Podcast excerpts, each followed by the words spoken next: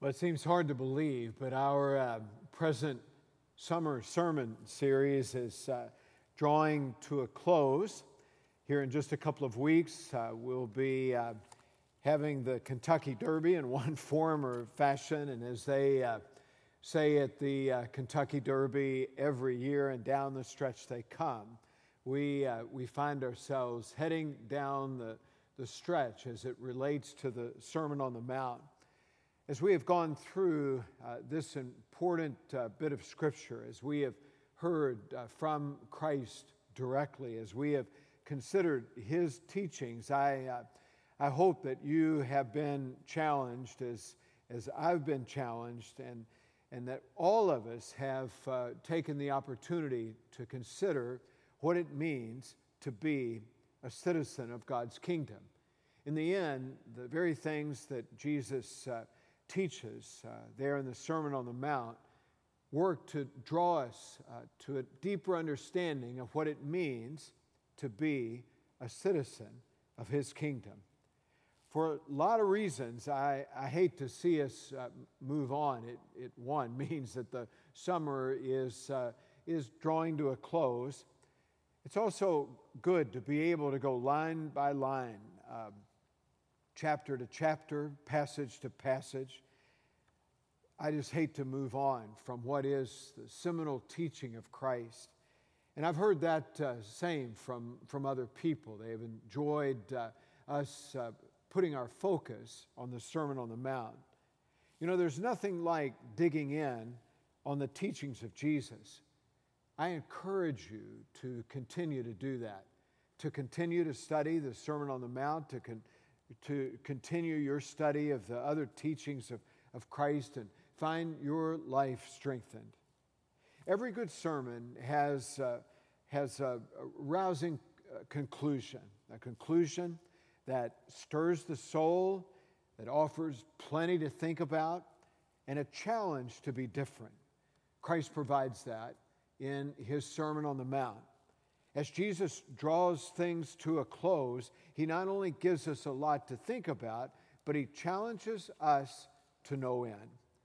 So let's hear this from, uh, from the Sermon on the Mount, Matthew 7, verses 13 through 23. Let's hear this from God's Word. Enter through the narrow gate, for wide is the gate and broad is the road that leads to destruction and many enter through it. But small is the gate, and narrow the road that leads to life, and only a few find it. Watch out for false prophets. They come to you in sheep's clothing, but inwardly they are ferocious wolves. By their fruit you will recognize them. Do people pick grapes from thorn bushes or figs from thistles? Likewise, every good tree bears good fruit, but a bad tree bears bad fruit. A good tree cannot bear bad fruit, and a bad tree cannot bear good fruit. Every tree that does not bear good fruit is cut down and thrown into the fire. Thus, by their fruit, you will recognize them. Not everyone who says to me, Lord, Lord, will enter the kingdom of heaven, but only the one who does the will of my Father who is in heaven. Many will say to me on that day, Lord, Lord, did we not prophesy in your name, and in your name drive out demons, and in your uh, name perform many miracles?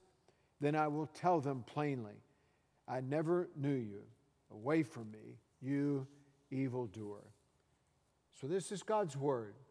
And may it be a deep and abiding blessing to each of us, not only as we hear this word read, but as we make effort now to take our lives and apply them to this word. May God bless us all. Well, the road of life is filled with one uh, crossroads after another. That's just simply a part of the journey. Robert Frost, in his famous poem, The Road Not Taken, writes two roads diverged in a, in a wood, and I, I took the one less traveled by, and that has made all the difference.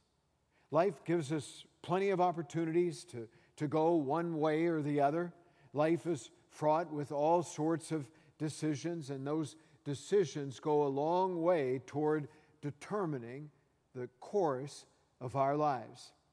Author and pastor James Merritt states that decision determines direction, and direction determines destiny. Contrary to popular thought, all roads don't lead to God. As with any journey, we need to be careful about the decisions we make and the directions we take. In wrapping up his Sermon on the Mount, Jesus challenges us about the direction of our lives. He does so when he talks about entering the, the narrow gate. He contrasts that, that quick snatch about the entering the narrow gate by saying, Wide is the gate and broad is the road that leads to destruction. The gate that is wide is the one chosen by far too many. It has great appeal, it has an alluring quality to it. It invites us to, to come on in. It is essentially the way of the world. You and I know all too well that the things of this world have their appeal. They have a way of uh, drawing us in. They are only able to satisfy to a, a certain extent. Jesus contrasts that by talking about a gate of a, of a different sort. Jesus talks about a narrow gate, a gate that, even though relatively few choose to walk through, when they do, there is hope and promise for life.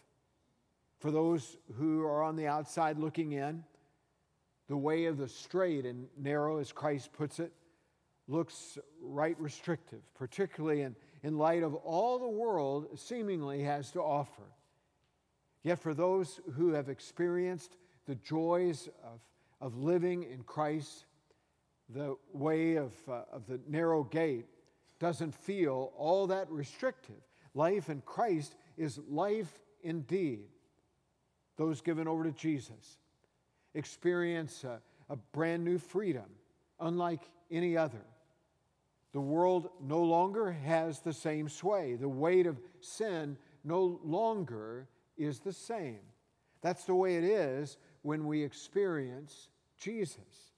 In effect, Jesus is saying to you and me when he talks about entering through the narrow gate, he says, Hold, hold on to my teachings and live them out, and you will enjoy my strength. You will live life as God always intended for you to live it. Eugene Peterson puts things this way in a, in a paraphrase of the Bible called the, the, the Message. He writes, Don't look for shortcuts to God. The market is flooded with surefire, easy going formulas for a successful life that can be practiced in your spare time.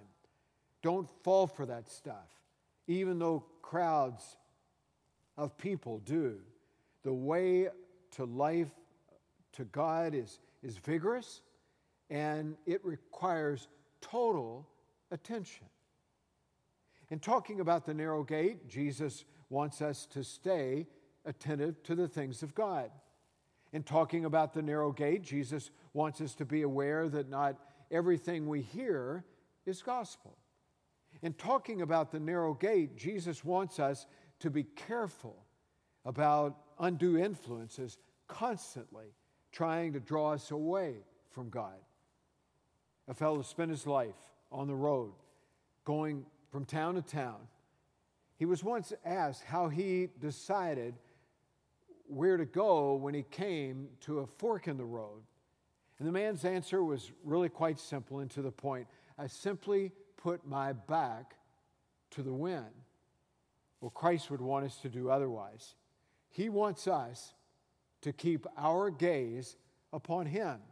Jesus wants us to be our guide as we walk through uh, that narrow gate and as we uh, stay on that narrow road. He longs for us to keep our gaze on Him and to let Him guide us. Enter the narrow gate, says Jesus, And upon heeding his invitation, we will find him guiding us every step of the way. And so Jesus uh, talks about entering through the narrow gate. In verse 15 of, of Matthew 7, Jesus uh, begins to, to shift gears just a bit. He, he begins to, to talk next about, uh, about false prophets. We'll see the two uh, linking to one another in, in, in, in just a bit. What, what Jesus says about false prophets and, and what he says about uh, entering the narrow gate. Jesus though, launches into this discussion about those false prophets, and he, and he says we need to look out for them.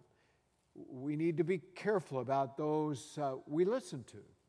Jesus asserts that when it comes to those attempting to speak into our lives, and let's admit it, there are all sorts of voices that are making every effort to speak into our lives.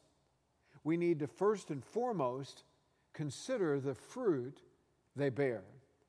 Those people might say all the right things, but fall woefully short when it comes to living them out. Jesus likens false prophets to wolves in sheep's clothing. While they might appear innocent at first glance, they really are quite threatening. The, the thing about wolves is this they hunt tirelessly and persistently. They are all about preying on the weak. They hunt in, uh, in the dark of night so not to be seen. They certainly aren't to be trusted. We need to, to look out for wolves in, in sheep's clothing. Jesus knew that there would be all sorts of people who would try to, to, to twist and, and turn what he had to say and that those who followed him would need to be on guard lest they fall for what those same people were saying. We need to be careful. We need to, to test everything by what uh, is is shared in the Word of God. It's always the, the best test of all. Counterfeiting these days is on the rise. Those that are trained to identify counterfeit study the real thing way before they begin to, uh, to, to study anything that's counterfeit. When it comes to spiritual things, if we acquaint ourselves with the truth, then those things that are less than truth will be evident every time. Paul was keenly aware of such things. He, he writes in 2 Timothy chapter 4, verses 3 and 4. For the time will come when people will not put up with sound doctrine. Instead, to suit their own desires, they will gather around them a great number of teachers to say what their itching ears want to hear. They will turn their ears away from the truth and turn aside to myths. Peter also uh, speaks uh, about such things. He does so in, in 2 Peter chapter 2, verse 1, he writes, There will be false teachers among you. They will secretly introduce destructive heresies, even denying the, the sovereign Lord who, who brought them, bringing swift destruction upon themselves. Watch out for false prophets, says Jesus. When it comes to such people, we would do well to look for character instead of charisma and, and charm. You can't always tell a book by its cover. All that glitters is not gold. I love the story told of the, of the farmer who was convinced that his goat could very quickly discern a person's character. The farmer claimed that he could put a photo of a person in front of his goat and the goat could tell from the photo whether the person's character was good or bad. The goat ate the, the photos of the, those thought to be good and headbutted the photos of those that uh, the goat thought to be bad. Well, the farmer even relied on the, the goat to assess the character of the young men who dated his four daughters. That didn't always go very well. For Jesus, the assessment of a person's character rests with a person's fruitfulness. You will know them by their fruit, he says. The story of Jesus cursing the fig tree in, in Matthew 21 18 through 22, right after his triumphant entry into Jerusalem, reminds us just how important bearing fruit really is. Fig trees can look all well and good, but unless they bear fruit, they're pretty much good for nothing. Jesus had little patience with fruitlessness, whether it was a fig tree or a false prophet. In the same vein, he has little patience with a lack of fruit born in our own lives. And we need to consider that. Jesus challenges us, just as he challenges those who talk the, the talk but don't walk the walk. In the end, Jesus wants us to consider our own lives and the sort of fruit that we are bearing for his kingdom. And in considering our own lives and how we measure up, we are uh, immediately drawn back to our earlier discussion of the narrow gate. The discussion about that narrow gate and, and, and the discussion about false prophets, particularly as we consider our own lives and how, how we are bearing fruit, they, they really begin to harmonize. In considering our own lives and how we measure up, we are, are uh, given over to, to considering how we are wholly given over to Jesus on the inside and on the outside, and how that plays out as we move through this journey of life. Jesus asserts that it is simply not enough to say He's Lord, but to live, to live as if He is Lord. Just like we are uh, called to, to do with false prophets, Jesus calls us to continually consider the sort of fruit that we're bearing. If we are faithfully offering ourselves to Jesus, we will be bearing the fruit that is becoming those who are faithful followers of Christ. The fruit of the Spirit, as Paul lists in, Galatians 5:22, will be evident for all to see in our lives. You know that great passage, but the fruit of the Spirit is love, joy, peace, patience, kindness, goodness, faithfulness, gentleness, and self control. The fruit of, of the Spirit will be evident for all to see. The fruit of our labor will also be evident. People will be drawn closer to God because of our efforts. People will be, will be helped, needs will be met, and those on the margins of life will be encouraged. The fruit of the Spirit will be evident, as well as the, the fruit of our labors will be becoming those who are followers of Jesus. As Christ says in Matthew 25 40, I tell you the truth. Whatever you did for one of the least of these, my brothers, you did for me. When we find ourselves uh, reaching out to the least, last, and lost of this world, fruit will be born for God's kingdom.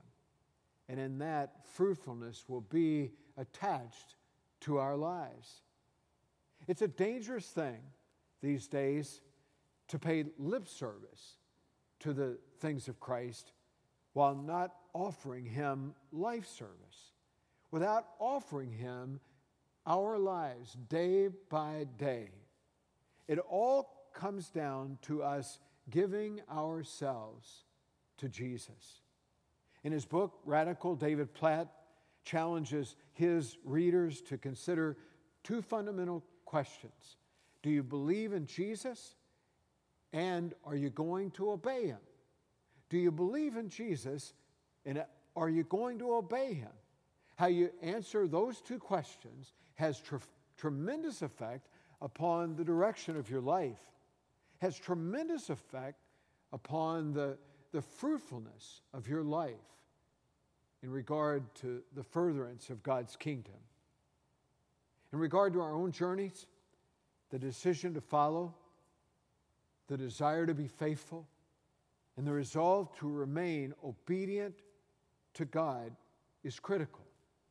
What we decide about these things is, is fundamental to all of life and, in fact, informs everything that we do.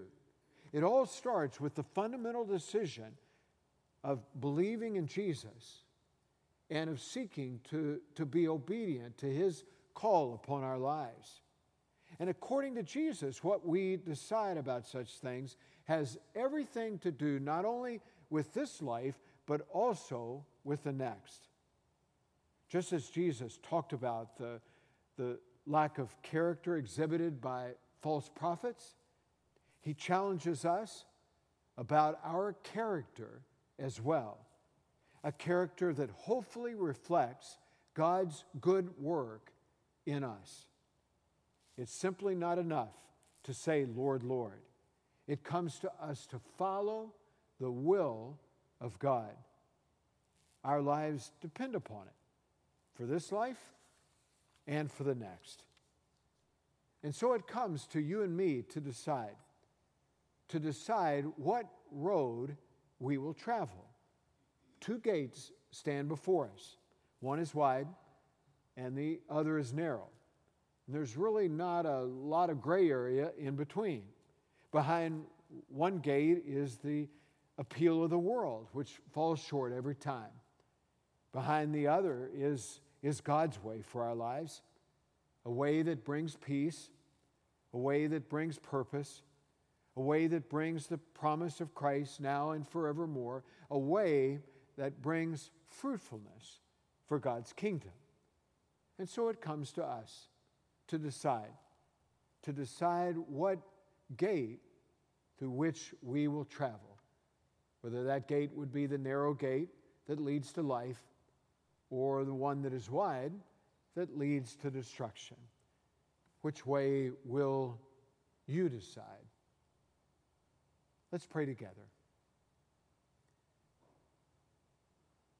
God, we thank you for the challenge of your word. We thank you for the challenge of your Son. We pray, God, that uh, as we consider that challenge, that we would uh, find ourselves considering our own character and even more deeply our own life in you through Jesus Christ.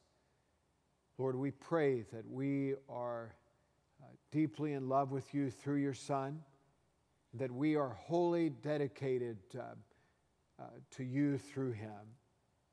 We pray, God, that uh, with each and every step that we make along life's journey, that we would um, fully uh, consider the road that we're on. And we pray that you would always uh, draw us to the very road that you would have us to travel.